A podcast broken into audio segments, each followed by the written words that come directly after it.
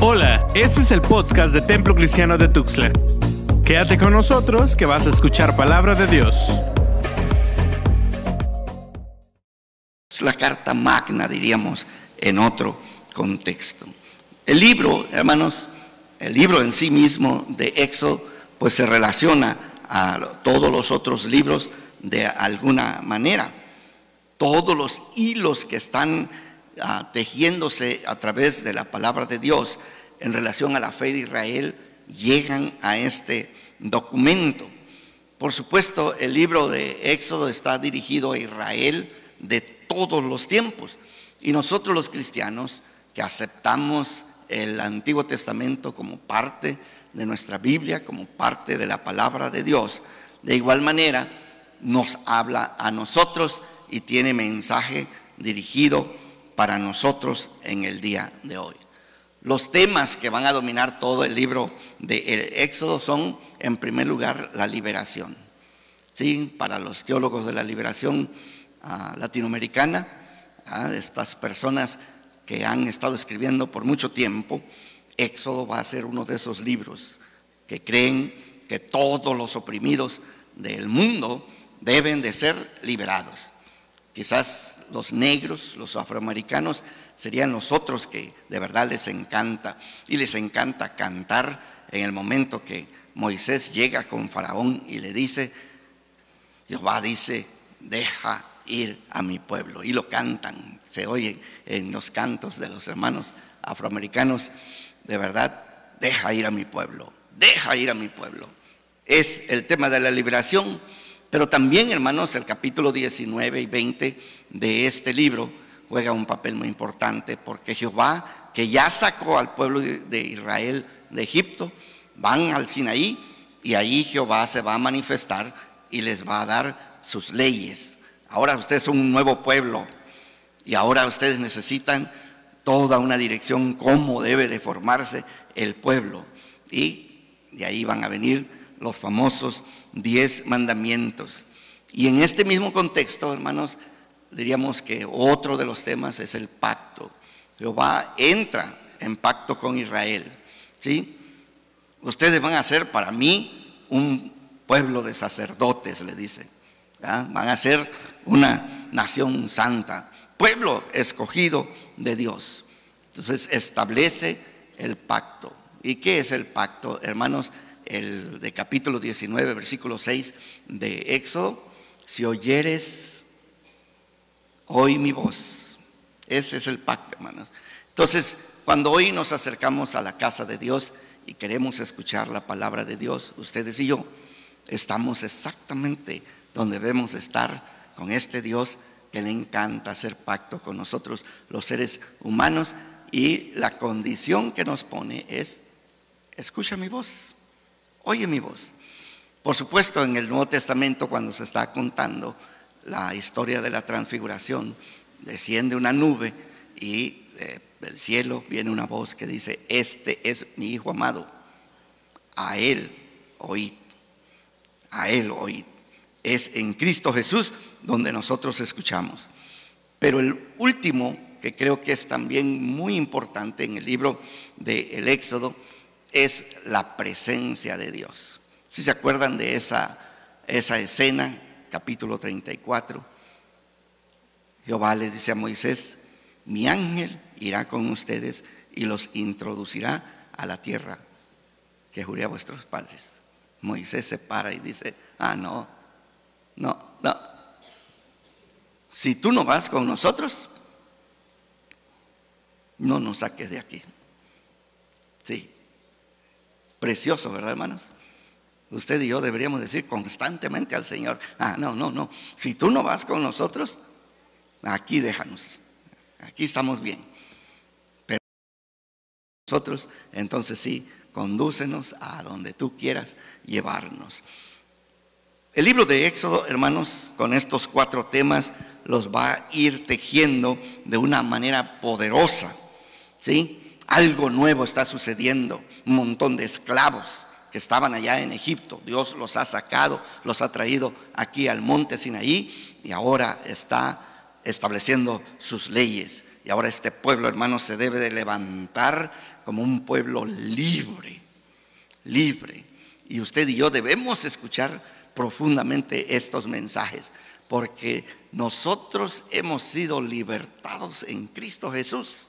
Pablo le escribe a los Gálatas, le dice, no se hagan esclavos de ninguno, hermanos. Usted y yo somos libres.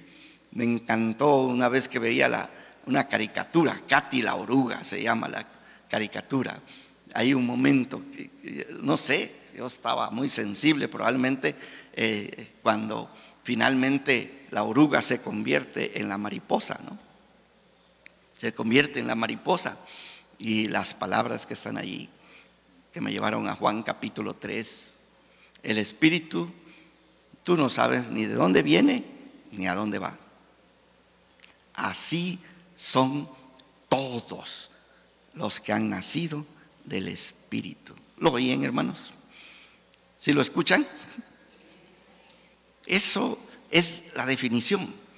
Nosotros no somos esclavos de nadie, excepto de nuestro Dios. Capítulo 6 de Romanos. ¿Sí? Él nos ha libertado del pecado, de la muerte, de Satanás. Y podemos vivir en este mundo totalmente libres por la gracia de nuestro Dios.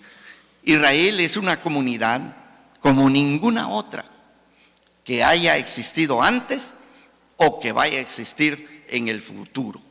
Israel es la nación que recibe pues este poder liberador de Dios, que va a practicar la ley soberana de Dios, que va a ser compañero del pacto continuo con Dios y que será precisamente la anfitriona de esta asombrosa presencia de nuestro Dios. Yo no sé si podemos ponerlo en la mente y pensar y pensar y pensar estos temas que están en este libro. Por supuesto, el libro de Éxodo nos presenta esta clase de Dios, esta clase de actos poderosos de Dios que siempre tienen un fin y es de libertar al pueblo de Dios. Este Dios que es un Dios libertador, que también es un Dios hacedor de pactos, que hace a este Israel un pueblo libre bajo este pacto de Dios. Hermanos, es el que se nos anuncia allá en el Antiguo Testamento y este libro de Éxodo es el libro diríamos nosotros. Capítulo 24 está como en una bisagra. Ya ha venido contando de los temas, la liberación del pueblo de Dios.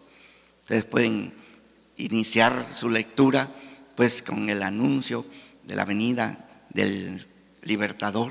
El niño nace, Faraón lo quiere matar, tiene sus ayudantes que deben de matarlo pero la mamá supera a estas fuerzas del mal y de la muerte y en un barquito, allí puso a su bebito y lo echó al río.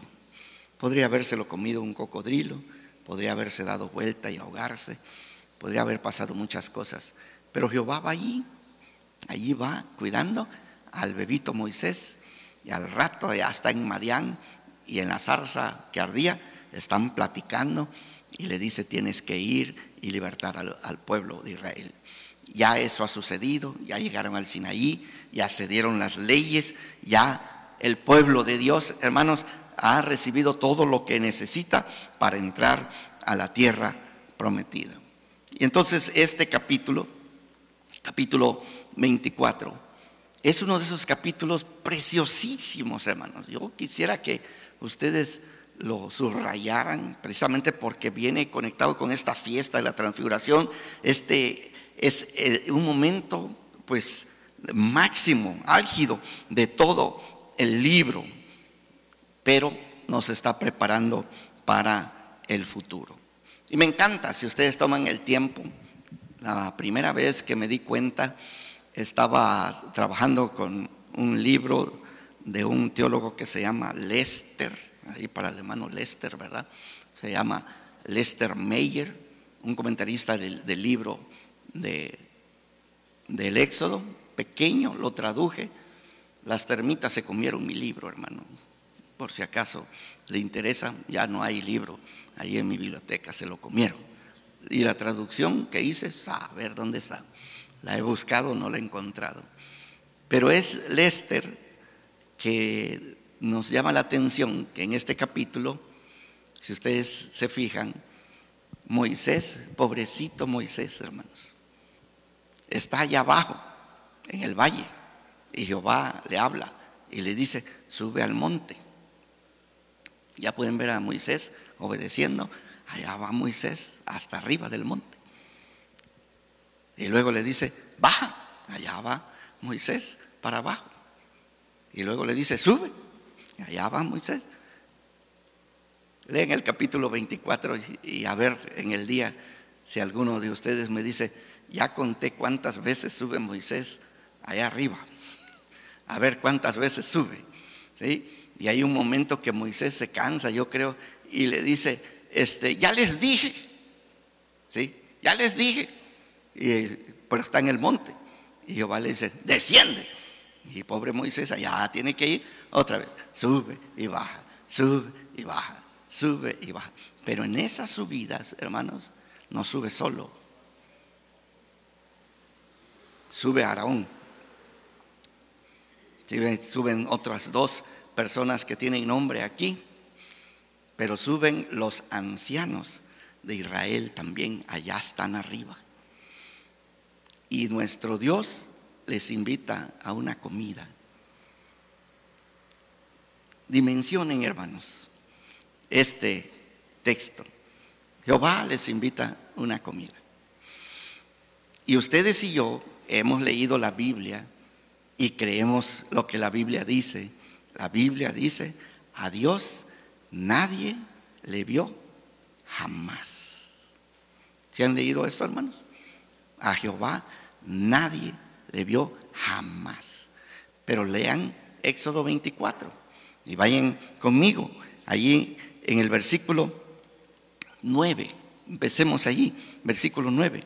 Subieron Moisés y Aarón, Nadab y Abiú y setenta de los ancianos de Israel. Están 74 personas allá en la montaña, hermanos. Es un montón de gente. ¿Sí? Tenemos 70 ancianos. Y versículo 10. Y dice, y vieron al Dios de Israel. ¿Cómo dice la Biblia, hermanos? A Dios nadie le vio jamás.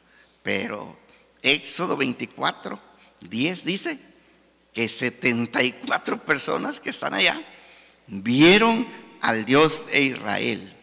Y miren lo que está diciendo. Y había debajo de sus pies como un embaldosado de zafiro. Yo no sé, no distingo. Si me dicen, este es un zafiro, yo le voy a decir, ah, está bien. Pero a lo mejor me están vendiendo ámbar. Yo no sé, ¿verdad? Algo así. De verdad, hermanos, no, no, no, sirvo para este asunto de las piedras. Si me venden un vidrio, yo les puedo decir es un diamante. Bueno, pero aquí la descripción, hermanos, es un embaldosado de zafiro, semejante al cielo cuando está sereno. Yo no sé, hermanos, si ustedes han leído la Biblia, si conocen otro texto en la Biblia que esté así de descriptivo. Versículo 11. Mas no extendió su mano sobre los príncipes de los hijos de Israel y vieron a Dios y comieron y bebieron. ¿Sí pueden verlos, hermanos? Allá en la montaña, allá hay un día de campo, hay un picnic allá arriba. Y Jehová es obviamente, porque no dice que Moisés llevó provisiones, que Josué que aparece ahí pero no hace nada, este, alguien llevó, ¿verdad? Unos taquitos para que comieran. No, no, no. allá en la montaña, casi estoy seguro que quien ha puesto la mesa es este Dios que se está dejando ver por estas 74 personas. Quiere decir, hermanos, que estamos ante un texto pues importantísimo en la palabra de Dios, especialmente porque la misma Biblia dice a Dios nadie le vio jamás. Y entonces viene nuestro texto. Entonces Jehová dijo a Moisés, sube a, mí al monte, que no estaban ahí arriba, pues, ah, sube, y espera allá y te daré tablas de piedra y la ley y mandamientos que he escrito para enseñarles. Y se levantó Moisés con Josué, su servidor, y Moisés subió al monte de Dios. Y dijo a los ancianos, esperadnos aquí hasta que volvamos a vosotros. Y he aquí, Aarón y Ur están con vosotros. El que tuviera asuntos, acuda a ellos. Entonces Moisés subió al monte y una nube cubrió el monte y la gloria de Jehová reposó sobre el monte Sinaí y la nube cubrió por seis días. Y al séptimo día llamó a, Moisés de en medio de la nube. Y otra vez una descripción. Y la apariencia de la gloria de Jehová era como un fuego abrasador en la cumbre del monte a los ojos de los hijos de Israel. Precioso texto, hermanos. Precioso texto entre las personas que han estudiado, y hay este, excelentes comentaristas, hermanos, sobre estos textos, nosotros tenemos a un Dios trascendente.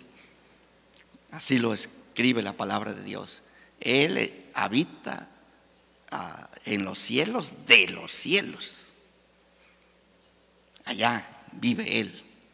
Pero también con el quebrantado de corazón. Precioso, ¿verdad? Porque significa que puede estar entre nosotros en el día de hoy. ¿Y qué es esta presencia de la cual Moisés habla, verdad? Déjeme decir brevemente algunas cosas. Primero, es este pueblo que está alrededor de esta manifestación divina. Desde el principio los planes de nuestro Dios siempre han sido tener comunión con nosotros. Pero algo se ha interpuesto. Algo ha estorbado esta comunión, como primera de Juan testifica, ¿verdad? Dios es luz y en él no hay tinieblas alguna. No hay tinieblas algunas. Si nosotros andamos en luz como Él está en luz, la sangre de su Hijo nos limpia de todo pecado. La idea, hermanos, es precisamente que este Dios que se manifestó a Israel sea nuestro compañero, sea nuestro compañero. Y nuestro Dios expresa en todas estas historias precisamente el profundo deseo de tener comunión con nosotros. De nuevo, primera de Juan. ¿Sí? Esta comunión, la del Padre, se nos ha manifestado en Cristo Jesús. Y esta es la que anunciamos. Por eso escribimos, para que nuestro gozo sea completo, dice Primera de Juan. Y esta es la intención. Hoy venimos a la casa de Dios, venimos a adorarlo. Pero debemos de entender que previo a esto está este Dios que tiene el deseo profundo de tener comunión con nosotros. Pero hay algo que estorba, hay algo que nos aleja de Dios y es el pecado que en este texto también se atiende y este Dios que quiere caminar con nosotros hace que nosotros seamos diferentes a cualquier otro pueblo del mundo. Dice Moisés, ¿en qué nos vamos a distinguir de los otros pueblos, sino en que tú andas con nosotros? Sí, entre nosotros y el resto del mundo hay una distinción. Usted y yo vamos al Walmart, vamos al McDonald's, vamos al mercado y allí nos juntamos con toda otra clase de gente. Pero el pueblo de Dios es distinto, hermanos. Usted es distinto porque la presencia de Dios va con usted. Y esto, hermanos, es el deseo expreso de nuestro Dios. Pero también, hermanos, este pueblo que está aquí contemplando la gloria de Dios, la nube, el ruido, ¿sí? A este Dios que desciende en fuego abrasador, este Dios que está aquí, que está temblando. De verdad, este pueblo está temblando. La tarea más importante es este oído. Lo describe, me gusta, este, esta, esta persona que escribe sobre, sobre estos textos. Es un oído ético Así le llama, un oído ético. Oímos para obedecer, hermanos. Queremos oír su palabra, queremos oír sus mandamientos para ponerlos por obra. Nosotros no podemos poner por obra nada a menos que nuestro Dios nos hable, que nos diga qué es lo que tenemos que hacer. Y cuando Él habla, nosotros le escuchamos. De verdad, para vivir nuestra vida. En este texto que tenemos, en realidad se, unen dos cosas. La primera es esto de la contemplación que estamos mirando a nuestro Dios.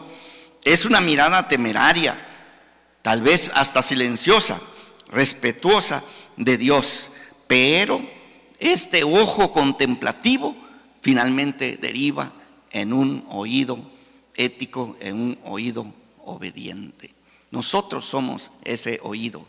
Venimos el día domingo, escuchamos la palabra de Dios y salimos de aquí, hermano, con el expreso deseo de cumplir la palabra de nuestro Dios. ¿Qué habla a su corazón? Estas son preguntas que los predicadores nos hemos hecho perennemente, hermanos, porque como escuchaba de, un pastor, dice, por muchos años un amigo se había perdido estaba lejos del Señor. Y ese domingo llegó a la iglesia. Y mi corazón estaba de verdad deseoso de saber si la venida de Él era para reconciliarse con Dios. Pero yo estaba ahí sentado, esperando mi oportunidad para predicar. Y ese día iba a predicar para iniciar campaña, para recoger dinero, para construir una parte del templo. Y entonces estaba luchando ahí, predico, de dinero para construir el templo, como tenemos planeado, os predico algo que, hable al corazón de mi amigo para que se reconcilie con Dios. ¿Qué hago? ¿Qué hago? Ven, subió al púlpito y predicó de dinero. Y pensó, probablemente mi amigo va a decir, ah, por eso es que no voy a la iglesia, porque puro dinero pide. Pero al final, cuando le está diciendo, ¿verdad?, quién se va a comprometer para dar dinero para la construcción. Su amigo salió y se vino al altar y ahí estaba orando y orando. Él vino, oró con él, se reconcilió con Dios. Más tarde habló con él qué había oído, porque él predicó de dinero. Y su amigo le dijo, el Espíritu de Dios habló conmigo y me dijo que tenía que reconciliarme con Dios. Cuando oía esta historia de este pastor pensaba, yo no puedo adivinar qué es lo que quieren ustedes. Oír, no puedo. Pero el Espíritu de Dios, hermano, ese sí puede. Y a veces es en el canto, en el testimonio, en la oración. La palabra que tú necesitas escuchar, la toma el Espíritu y la aplica. Porque nosotros somos un oído ético, un oído que obedece, un oído que quiere el mandamiento, la ordenanza de Dios para salir de aquí y obedecer la palabra de nuestro Dios. Entonces se combinan estas dos cosas. El Salmo dice que venimos a su casa a contemplar la hermosura de la santidad de nuestro Dios. Venimos a contemplar a nuestro Dios. Nuestro Dios, ah, como está descrito aquí, ¿verdad? Lo vieron. No creo yo que el ojo pelón fue el que lo vio, sino como dirían algunos, el ojo del corazón que puede penetrar ante las circunstancias y descubrir que Dios está aquí.